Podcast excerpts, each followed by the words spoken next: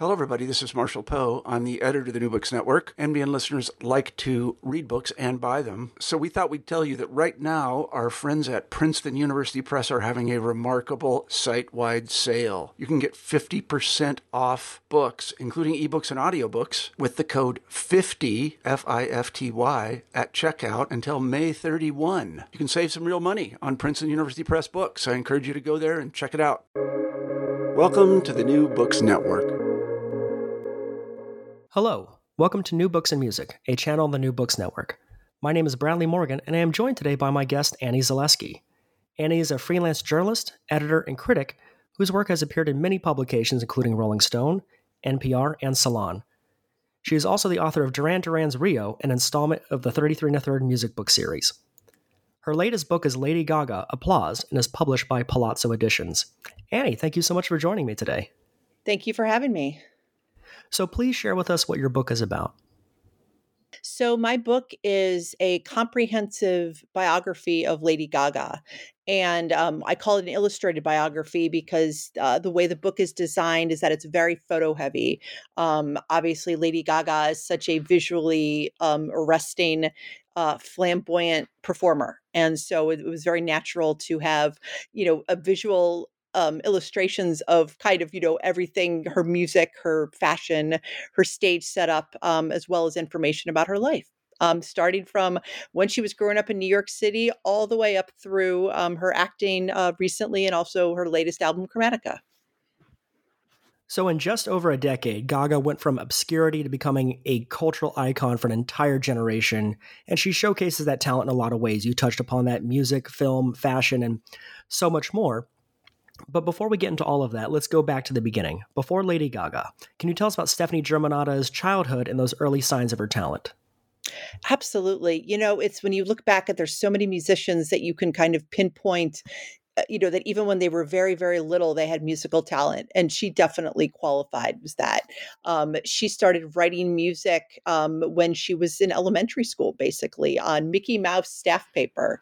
She went right to the piano in her family's um, house and you know, started kind of banging on it and she was always very open too. There was a story that was told that they went out to a restaurant and she was you know entertaining guests there. So she was kind of a natural born performer and you know as she kind of grew up into um, you know elementary school and high school she really nurtured that. She took um, uh, acting lessons uh, she played out in some new york city clubs. Her parents had to take her because she was so young and so she started getting the performing bug as well. So she really you know i think was kind of set from her path very very early on in her life so you mentioned her parents were a big influence on her, and especially her father, who often played classic rock records from his personal collection. And that really stuck with Stefani, with even her first song being inspired by the cash register sounds of Pink Floyd's Money. But one major influence on her was Bruce Springsteen, and there's a really great story involving Thunder Road I was wondering you could tell us about. Yeah, you know, it's so and you're right about her dad. Her dad grew up in Jersey. And so obviously if you you have ties to New Jersey, Bruce Springsteen is your guy. And so he basically told her like, look, if you can learn how to play Thunder Road, I'll get you a piano. And she did. She basically ended up, and I, I don't remember exactly how old she was, but she was pretty young.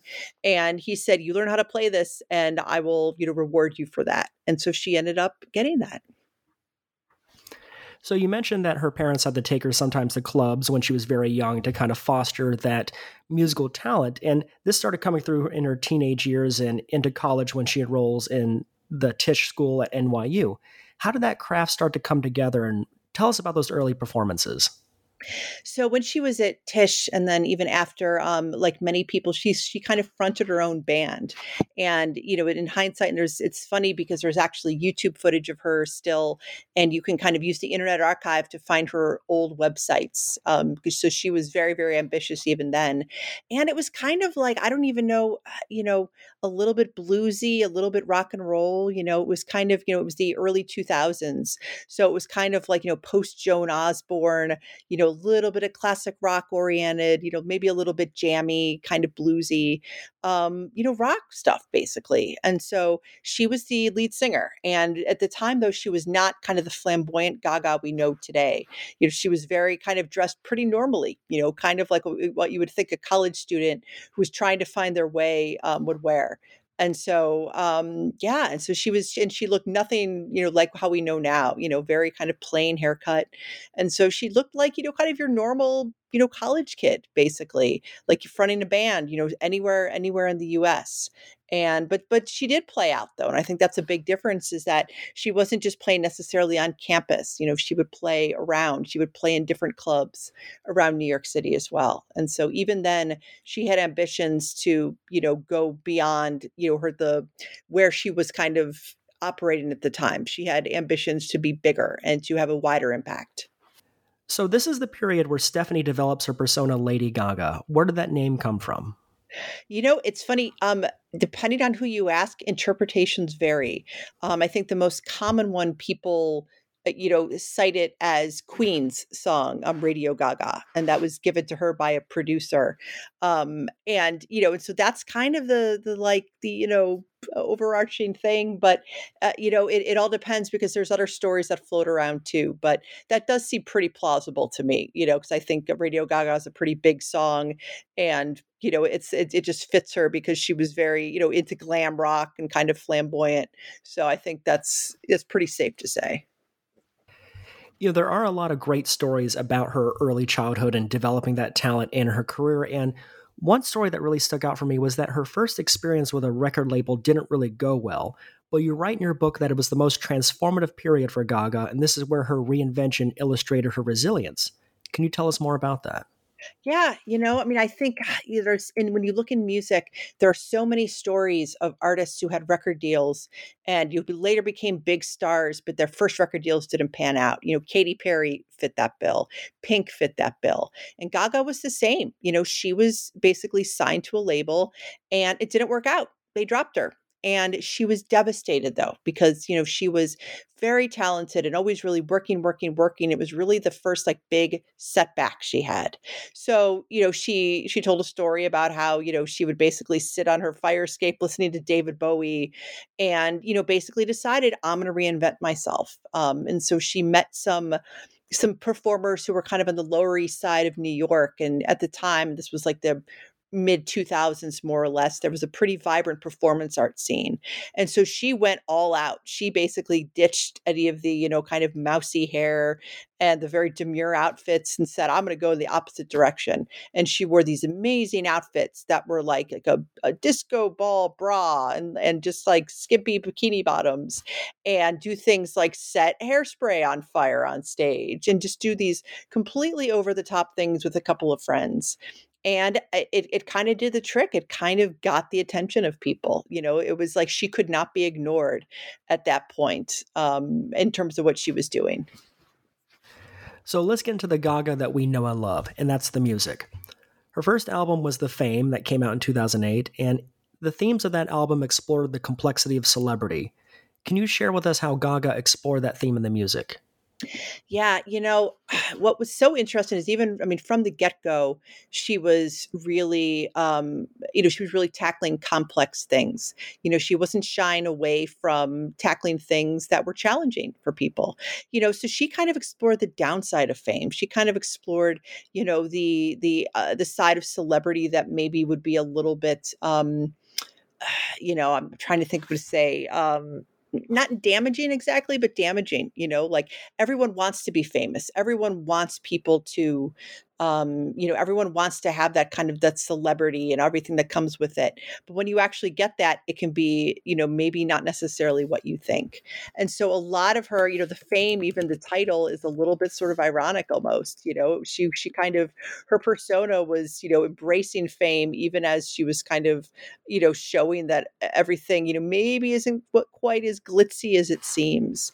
Um, you know, talking about things like paparazzi, um, which was on her first record, which is kind of you know, uh, showing the downside of basically being photographed all the time and in public and what happens when you're, you know, being shadowed all the time and and things like that. And so you know, one some other songs were sort of skewering the the people she she met at NYU, um, where she was. You know, the very very rich people who you know didn't think anything of you know partying and going out and you know using their parents' money for things.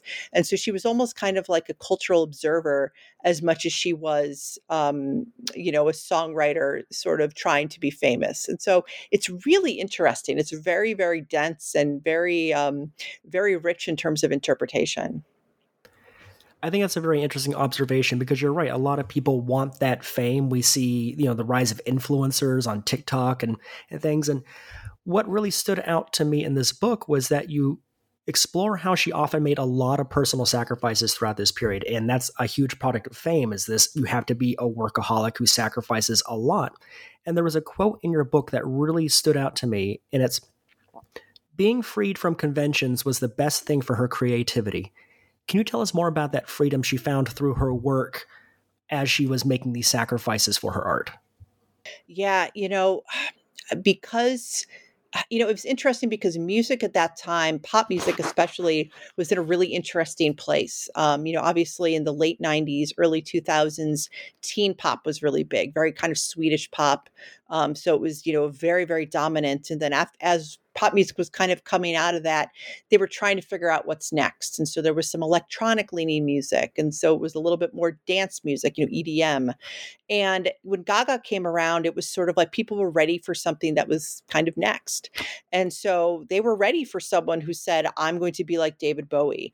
I'm going to be, and this was when David Bowie was not necessarily releasing records. You know, he was sort of still, had still sort of retired from the spotlight. Um, so he wasn't necessarily as much in the public eye you know, she was kind of glammy and she was kind of doing some, you know, very guitar heavy stuff. And so she was kind of merging rock and pop, which was very different at the time, absolutely very different.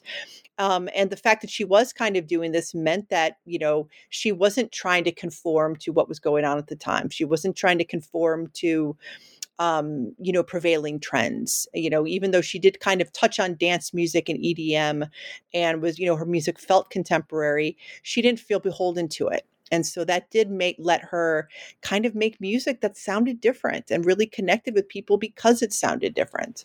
Um, and she did work hard at it you know and i think that's something else that you know when you look at documentaries on her and read it watch interviews with her you know none of this stuff happened overnight eh, but none of this stuff also happened um you know just by her you know not lifting a finger you know obviously she had the support of producers and record labels but she worked extremely extremely hard to make this happen. You know you, you saw that in her fashion you saw that in you know maybe if she had an instrument on stage it wouldn't necessarily be you know something regular it would be you know it would be this like contraption that maybe had you know that was basically an art project like a sculpture. It might have you know uh, jewels on it or it might have kind of like stalactites on it and so she really just went all out to be kind of her gaga persona and which is hard work you know when you're like kind of like bowie did when he sort of you know was a, a, a method actor in his different eras and gaga definitely took acting lessons you can tell when she started coming out because she really carried herself not like stefani but like lady gaga pushing back against that conformity is something that's always really interested me in Gaga. And a part of the impact of her creativity that's I've always found inspiring is how much of her art as an outsider really resonates with fans. And it's a community that she calls Little Monsters. And Gaga shares a very special relationship with her Little Monsters that you don't see with other fan communities. Can you tell us more about that? Yeah, you know, I mean, I think uh, you're right that every every pop star and every you know superstar has their fan base. You know, Taylor Swift has the Swifties, Beyonce has the BeyHive Um, you know, there's all sorts of uh, you know different fans. BTS has Army, but Lady Gaga's Little Monsters. Um, and you know, it's funny because the word monsters, you know, the connotation is a, a monster is something terrible, and the monster may, might be something horrible.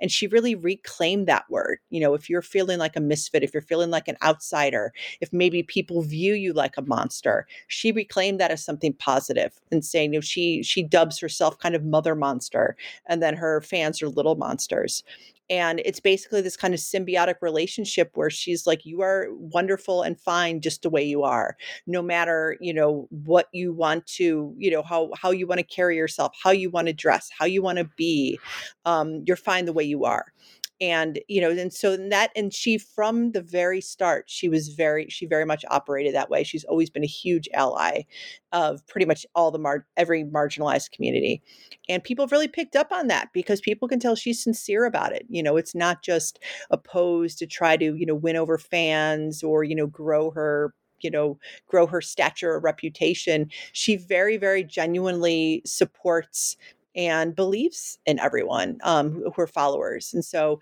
it's a really lovely, special relationship, honestly, um, that, you know, that it's very different than a lot of other kind of fan bases too. So that fan base kind of evolves into an advocacy, and we'll touch upon more of that later, but I want to continue on exploring some more of that earlier music.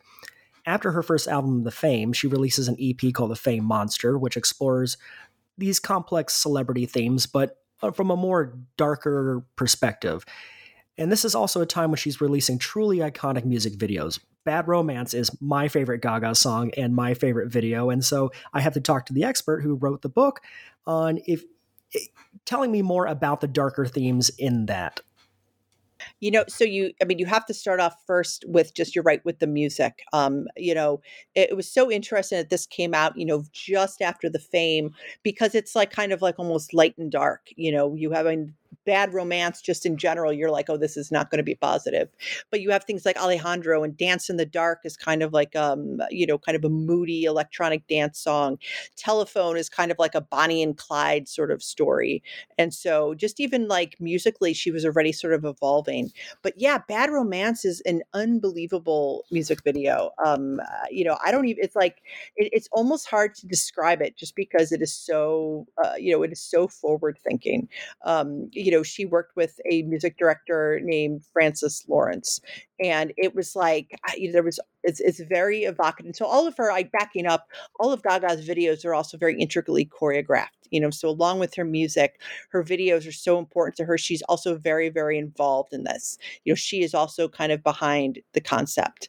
And so basically it's, you know, she gets kidnapped by supermodels and they're they're basically it's this long and convoluted plot where she's kind of you know drugged and she's sold to Russian mafia and there's like the the whole scene is this very bright white sort of you know it's meant to be a bathhouse but it's just very um very stark and very disorienting and uh, you know and so she's you know she's basically you know forced to drink and it, it's very it, you know it you could almost do an entire podcast an entire you know kind of dissertation just on this alone because there's so many references to older you know movies and older directors and just in terms of themes of you know selling and how we sell our bodies and how other people want to commodify people and what you need to do to become famous and so it's you know, it, it's a work of art. And, you know, the fact that this was like her second record and she's already making these really, really elaborate videos also just really spoke to her um, ambition and her ability to make these grand concepts come to life because you know a lot of musicians have big ideas and they just can't execute them and she had big ideas and she was like nope i'm going to make sure these happen and they did it is such an iconic video, and that whole EP has such great videos. You mentioned Telephone, which was a collaboration she did with Beyonce, and that's an, an iconic video that you described as being very Bonnie and Clyde like, but it contains an inherent social critique that I was wondering if you can tell us more about. Absolutely. And, you know, and that's that happens to be actually my favorite Gaga video. And, uh, you know, you know there's so many different kind of through lines to that. I mean you can look at it as um, you know there can be a mild critique of you know the carceral system in the united states.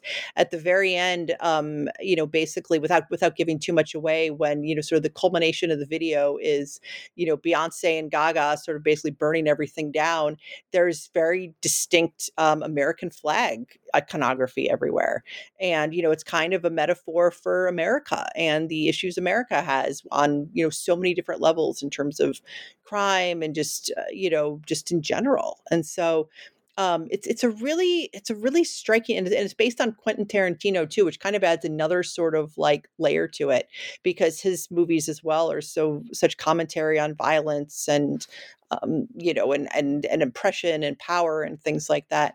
And so, yeah, it's it's a really and you know, and it's one of those videos you watch it, and if you didn't necessarily see the kind of the political critiques, it would work on a certain level. But when you actually really watch it and watch what they're doing, it is extremely striking. You know, in terms of you know looking at uh, you know the uh, America's role as being oppressors and America's role as being you know in power and what that means and you know what that means for marginalized communities. Like it's that's another one you could do a whole podcast on. You could do a whole dissertation on. Honestly you know, I think it's really great you touch upon the American dichotomy element of telephone because for her next album, Born This Way in 2011, you write that it was declarative and defiant and was an extension of the fame monster.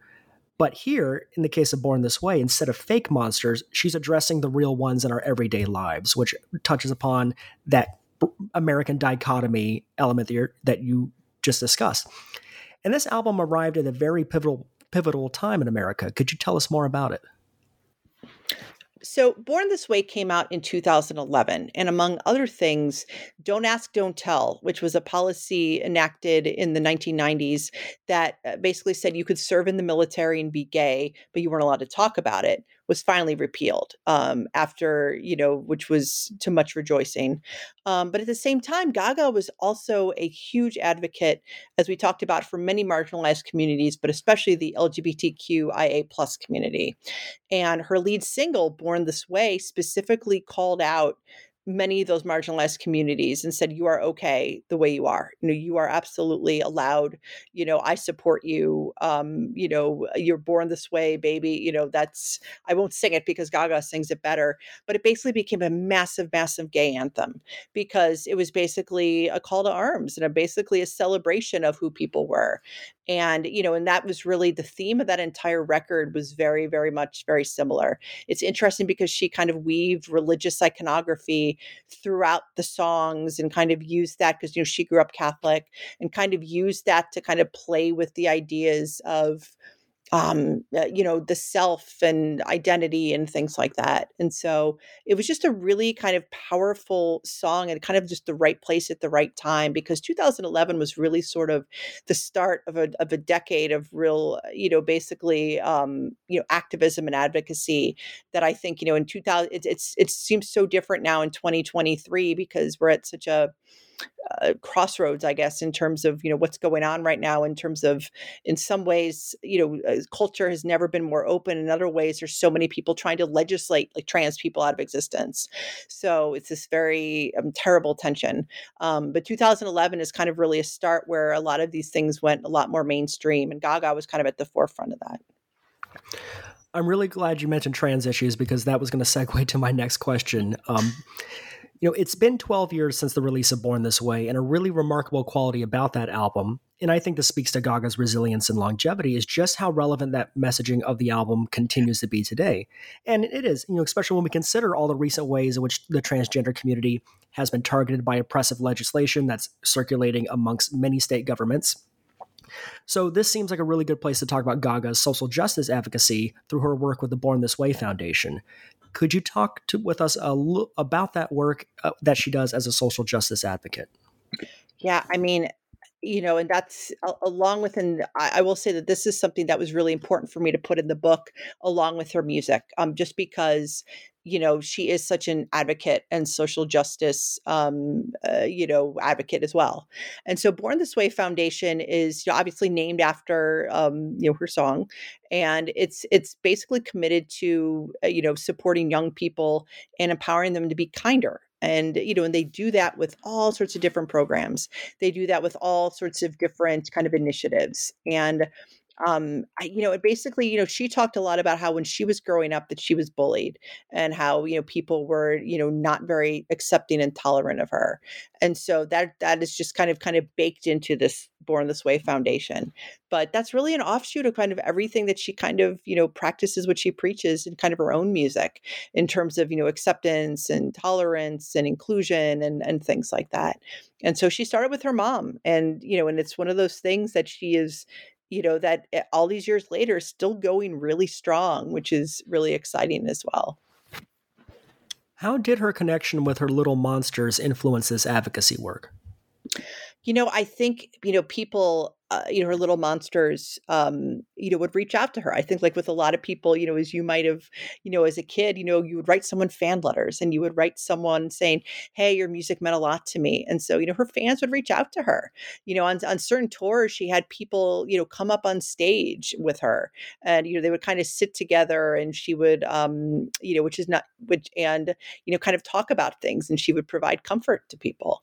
And so, you know, I think it also came out of the fact that she saw so many of her followers also, you know, being bullied or her followers kind of being um, you know put down for who they are or and and you know and how they live their lives. And so the born this way foundation was also kind of way to be like a space for them to say hey i'm going to you know practice what i preach and you know and make sure that i'm you know trying to get this message out in the world as sort of an extension of my music and my art.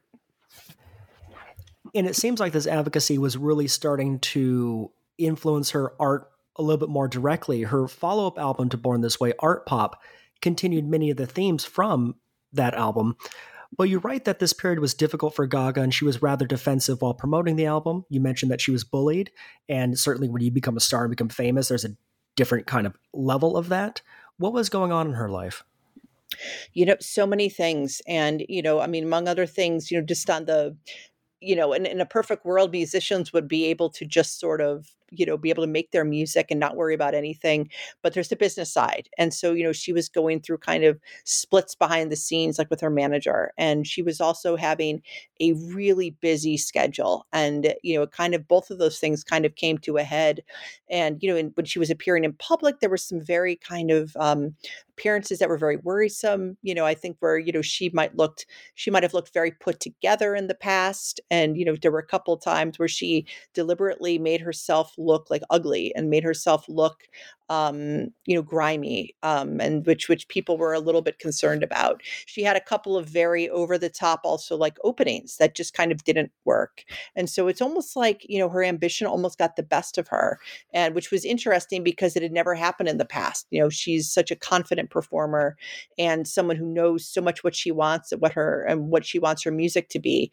and um, you know it wasn't necessarily connecting for the first time that was difficult that was very difficult um, she also had some other performances that were just not perceived well or not understood um, there was one with a performance artist that involved um, uh, it, it, was very gross, but people like throwing up things. That was like that's kind of the performance artist shtick and thing and it was just uh, it was not taken in the spirit in which she meant it.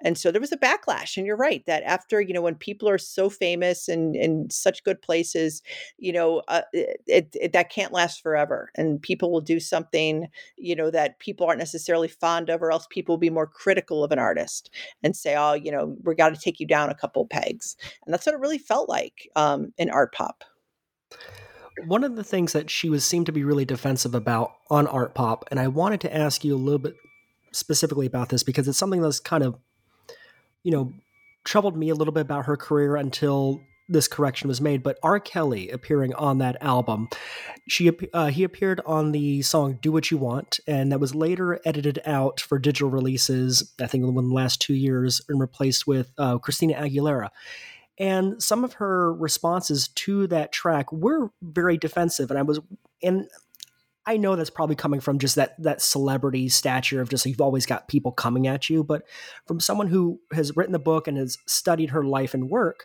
what's your perspective on that?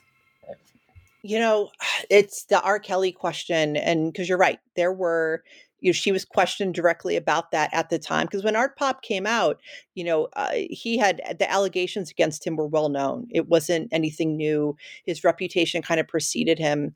And you know it was definitely kind of looked at like why are you collaborating with him you know that at the time you know and this is uh, she was kind of indicative of how culture was at the time. Culture was really not yet to sort of reckon with what he had been doing and you know for lack of a better word cancel him. You know he was still getting he was still touring. He was still kind of getting airplay. You know there was still a little bit like oh your music is so good and so that's going to you know that kind of overshadows you know what was going on in your personal life. And that doesn't make it right and i think you're right that now you know she's apologized and things have been replaced and realized like that's not okay and that was not okay. Um, and you know it just really it, it shows that as as as forward thinking and um, uh, you know as much of an ally as gaga is she still had missteps and there were still certain areas where you know we weren't necessarily had the cultural nuance to think about that yet or the bravery to say no this is not good i should not have done this at the time and you know and i think part of it is that everything else in her life you know it was that was one of the other thing you know that was just one of the things that was going on that was making the whole rollout difficult and so I think that was one of those things where it's like, oh, you know, if that becomes kind of the focal point, you know, maybe if that if that's something like that would make things a lot harder. But it did. You know, I think they filmed a music video for that. It never saw the light of day. Um, so the backlash was pretty swift then, especially because art pop did not perform very well. And so I think um, you know, the decision was made to sort of, you know, not bury it exactly, but just sort of not not bring attention to it. Um, but you know, we also don't know, you know, behind the scenes as well, what maybe pressures her label was putting on her. I'm not sure about that. And so, you know, that also kind of shows the music business, the structural um, issues within there in terms of, you know, not you know looking maybe money over reputation or saying well this is better for a career. We need to overlook everything else because the bottom line is more important. And so it, it's really it is probably one of the ugliest kind of eras and moments in her career. And you know she's done what she could to kind of make it better. But yeah in hindsight you look back on it you're like wow you know that's just it was not handled very well I don't know Gaga, but she strikes me as someone who has a lot of self awareness. And so I think it's very interesting how after Art Pop, she's built up her um, her career as being quite a spectacle at this point, but then she dials it back. She does this album with Tony Bennett called Cheek to Cheek. And I want to know how that came together, you know, specifically not just from working with someone like a classic figure like Tony Bennett, but the timing seems really interesting to me. And it seems like there's an intentional, like, let's step back before this celebrity thing kind of swallows me whole and explore something about her creativity that perhaps needed that kind of, you know, massaging. I, I think you're right in that you know she released art pop which you know just musically which we, we, i didn't touch on was very much out there. It was you know the lead single was applause and that was you know very kind of typical upbeat gaga but there was a lot of really interesting kind of like electro and maybe and some hip hop and it was definitely sort of um, a, a harder edged album in terms of overall. It wasn't necessarily as commercially accessible. And she did a complete 180 and then released a jazz record with standards record with tony bennett. Like it was you know when you would think of you know exactly what sort of um uh, you know career moves someone might make i think that was probably not on anyone's bingo card.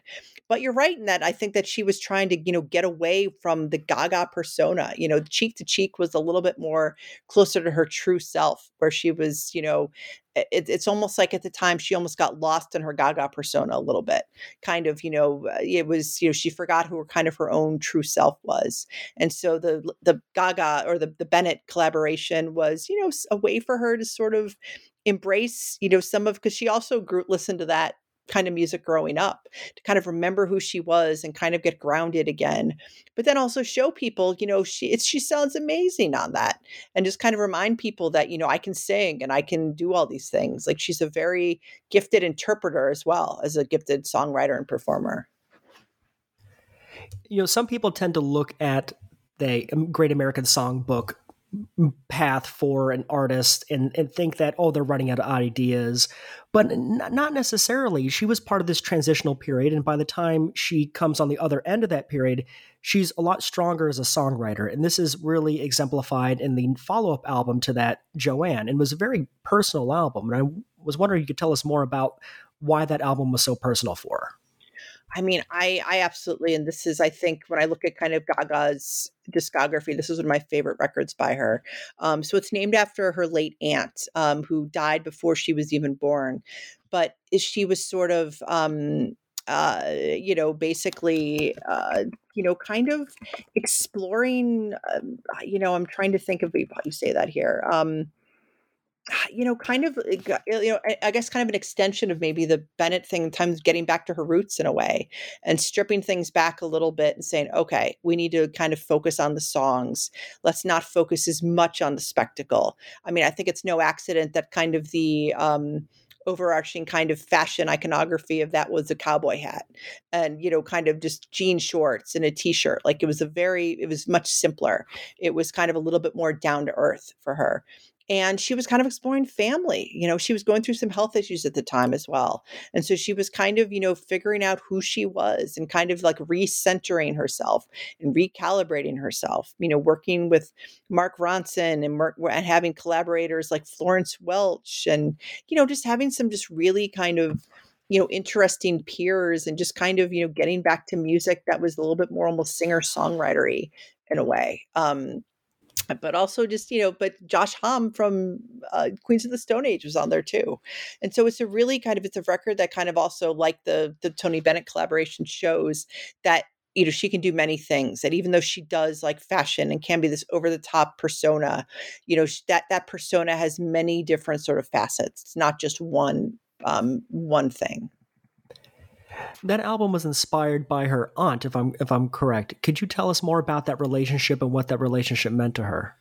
Yeah, I mean, so I mean, so, so first off, um, Gaga's name is also middle name is also Joanne, um, but her her aunt's death, and so her aunt died in 1974 at just age 19, so long before Gaga was even born.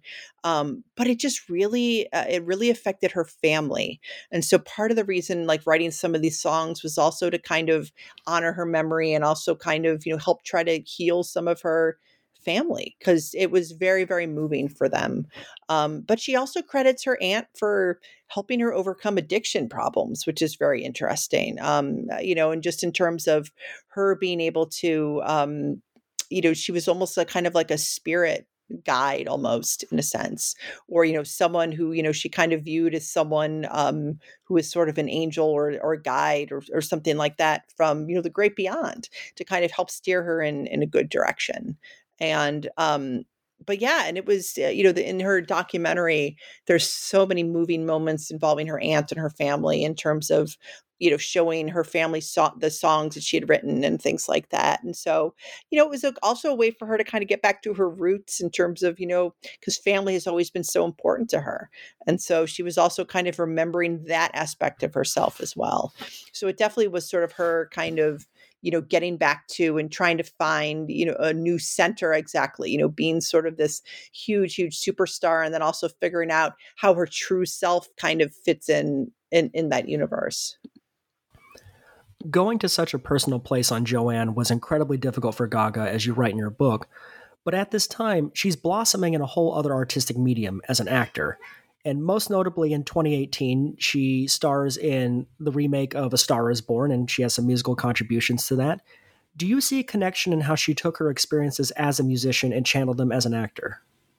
So in some ways, yes. And you know, having seen the movie, like she was phenomenal in it. Like she was just really you know, a lot of times when musicians are acting, you're like, oh, it's basically a thinly veiled, you know, version of them. Like, you know, you know it's them. And she really disappeared into her character.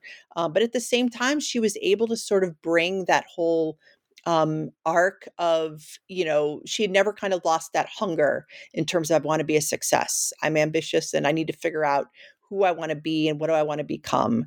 And so, in that sense, she was really able to kind of bring that to the role because they really needed that sort of that optimism and that ambition, um, you know, and also that sort of um, you know comfort on stage. So it's like she was the perfect person to play that because she was able to sort of bring that to the role. But she also didn't necessarily make it 100% herself. You know she she didn't try to make it over the top. She didn't try to be too flamboyant. You know she really tried to be true to the character. And um you know who is you know has this very um you know up and down relationship with Bradley Cooper basically the the you know his his character in the movie.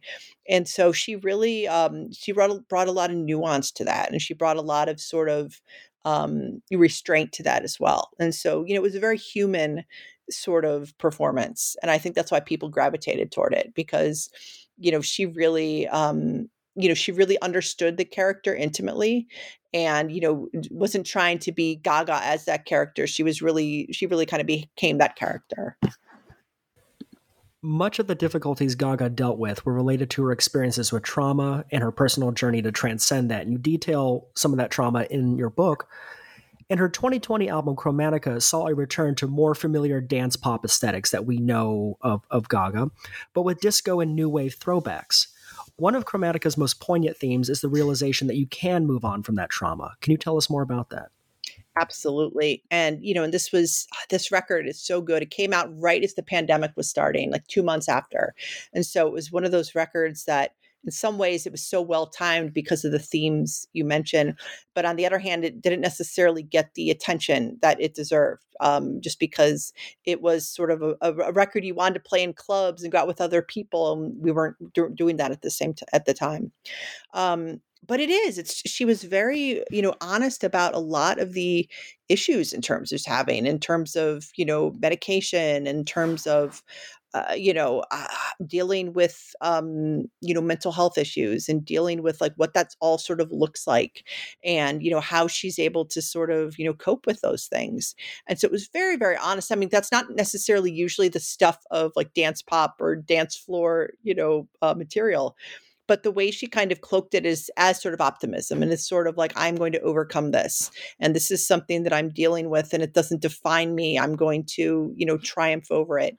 That made that really really good for the dance floor um, and it's just really I, I think it's her most cohesive record in terms of music wise because it is kind of disco influenced and new wave and just really really also still very poppy as is her way um, but i love it. It's it's obviously it's one of my favorite gaga records for sure it's a record where I hear a lot of that Bowie influence because she was such a huge Bowie fan. And Aladdin Sane just had its 50th anniversary recently, I think last week. And that's an album that also, like, at its heart has those themes of just kind of overcoming trauma, Bowie in his in his brother in his mental health issues and i, I kind of see the little bit of those connections there and how she continues to you know have those influences I can absolutely see that. And, you know, you mentioned, you know, Bowie because she is such a huge Bowie fan. Bowie also kind of toyed with fame and looking at, you know, what does fame look like? And, um, you know, what does it mean to get rid of fame and using personas to,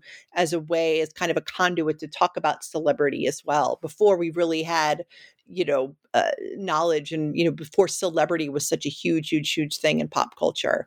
And so you really see that like with both of them and i really love that parallel between chromatica and aladdin sane because you know i think there is a lot of it And it's very subtle. You know i think over the years early on gaga was you know much more open about kind of the bowie influence and over the years she's really incorporated it in um, you know a lot more kind of nuanced ways and that's made her music um, a lot richer as well you write in your book that while Gaga evolved throughout her career, the resilience she displayed very early on blossomed into something more enduring, which you say consists of a steely resolve of personal strength and emotional generosity.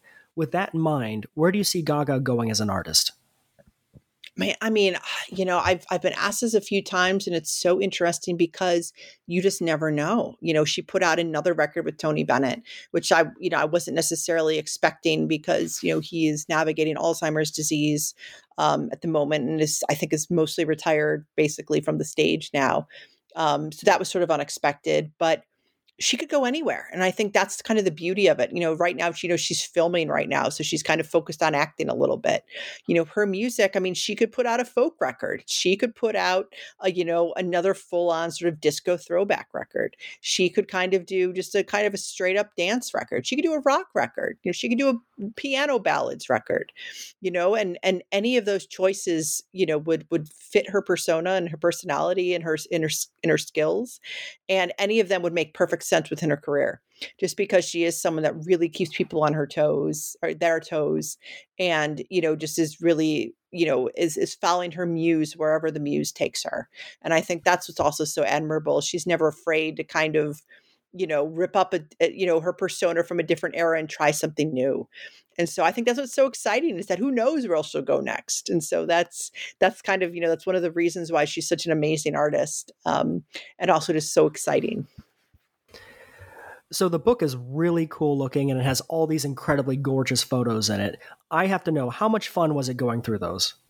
So it's so the coolest thing about this book is that I didn't have actually anything to do with the photos until I saw the book. So my publisher you took care of like picking out photos and finding the best ones. And they're so good at that. And so I, I when I got the book, like I was that was like the first time I was able to kind of see it up close.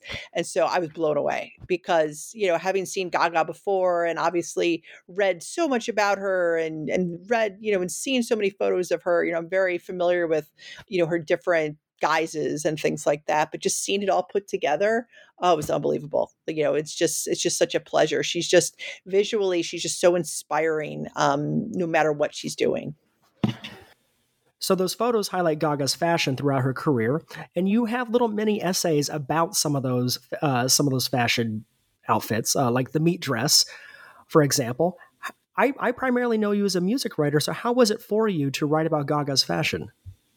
That's a good question. Um, uh, you know, I I, I kind of treated the fashion era a little bit like other articles I've done in terms of I did a lot of research and I said, okay, you know, I've, I, I was able to see the meat dress several years ago at the Rock and Roll Hall of Fame. So I was like, okay, you know, I had a vision of it. So I was like, what, uh, you know, I kind of basically how I approach music is I always come from a place of curiosity in terms of like, let's help figure this out. Let's try to figure out what this means, what context goes into it. So, like, for example, with that one, I did the exact same thing. You know, I did as much research as I could looking up how did it how did that idea even come together to do a meat dress how did they who who sewed that you know what did they do afterward how were they able to preserve it and so i basically came into it with a lot of questions and i kind of did some research to find out um, you know what exactly happened and I was able to kind of put that together then. Um, but that was, you know, but uh, and and the Met Gala, um, you know, I I am never fashionable enough to be at the Met Gala, but I every year I love looking at the fashions from the Met Gala, and so I knew that something like that, especially, I had to, you know, write about that as well. And so it was just a matter of trying to figure out her most iconic eras and her most iconic outfits, and then just kind of, you know, trying to describe them as best as I could for people. I think the meat dress was 2009, and I saw in 2011 at the Rock and Roll Hall of Fame a part of this Women of Rock exhibit. And for listeners, it's a it was a jerky dress at that point. So uh, if you're curious how they managed to display that, they cured it. It just looked like you know, just jerky. Yeah, it was. It was oh, you know, I I'm not a vegetarian, but if you were if you are uh, if you are not a meat eater, it's it's definitely up close, not something uh, that's very appetizing. Let's put it that way. so, closing out this interview, I want to know, having gone through her whole discography for the book, what are some of your favorite Lady Gaga songs? Man, I you know, I know I mentioned telephone before. That's absolutely like I think that's one of my I for whatever reason, I just love that song. I think I love everything about it from the beat and the groove to the you know the lyrics so that's awesome um I, you know, the Fame Monster EP. I know I mentioned that. I absolutely love that entire EP. You know, it's uh, there's so many songs on there. I like it from Dance in the Dark to Teeth. Like it's so much fun. Um, let me actually, I, let me look up that because I'm like I can never. Oh yeah, so Dance in the Dark, like I said, Telephone, Teeth, like that's just uh you know that's kind of like my jam because it's so new wave. Um, I also really like on Chromatica. I like you know obviously I, I like the little interludes that are sort of named after the um, the record. But Alice, oh my God, Alice is such a great song. And then, you know, Free Woman, those are two of my favorites too. Art Pop is something that really grew on me. I, you know, back when it was released, I wrote a negative review of it and I regret it to this day. Um, but Venus, I love, you know, and um, Art Pop too, just kind of, and you know, there's so many songs on that record too. That's also kind of moved up to one of my favorites now too. And so I was like, all right, you know, famous last words, and you have to do kind of a quick turnaround review, and you know, it doesn't necessarily. Uh, you know live up to everything um but yeah those are just some of them i mean i i am such a fan of her entire career you know it depends on the day some days you know different songs you know i like more than others so, as this is an academic podcast, some of our listeners may not be familiar with Gaga. Where would you recommend a new listener begin? You know, that's a good question. Um, if you're a new listener, I would almost start off with the fame, um, just because that is sort of uh, you know, first off, as a debut record, it's really strong, but it really has a lot of kind of the mission statements of kind of her entire career and really kind of sets the stage for a lot of the places where she went next. Um, and then I would I would listen to Chromatica and just kind of get a sense of where she is now, um, just because it is such a like we talked about such a rich record, kind of a dense record, and um, you know there's a lot to unpack in those two things, and you can kind of compare and contrast too, just in terms of you know how her thinking has evolved on fame and celebrity and and mental health and things like that. Well, Annie, this is was a lot of. I'm going to say um, well, Annie, this was a lot of fun. Your book is so cool, and it's an amazing tribute to an indelible pop icon. And I cannot stress this enough. It is a very gorgeous looking book, and I really appreciate you for taking the time to join me today. Thank you for having me. This was a lot of fun. My name is Bradley Morgan, and you've been listening to New Books and Music with my guest today, Annie Zaleski. Her latest book is Lady Gaga Applause and is published by Palazzo Editions.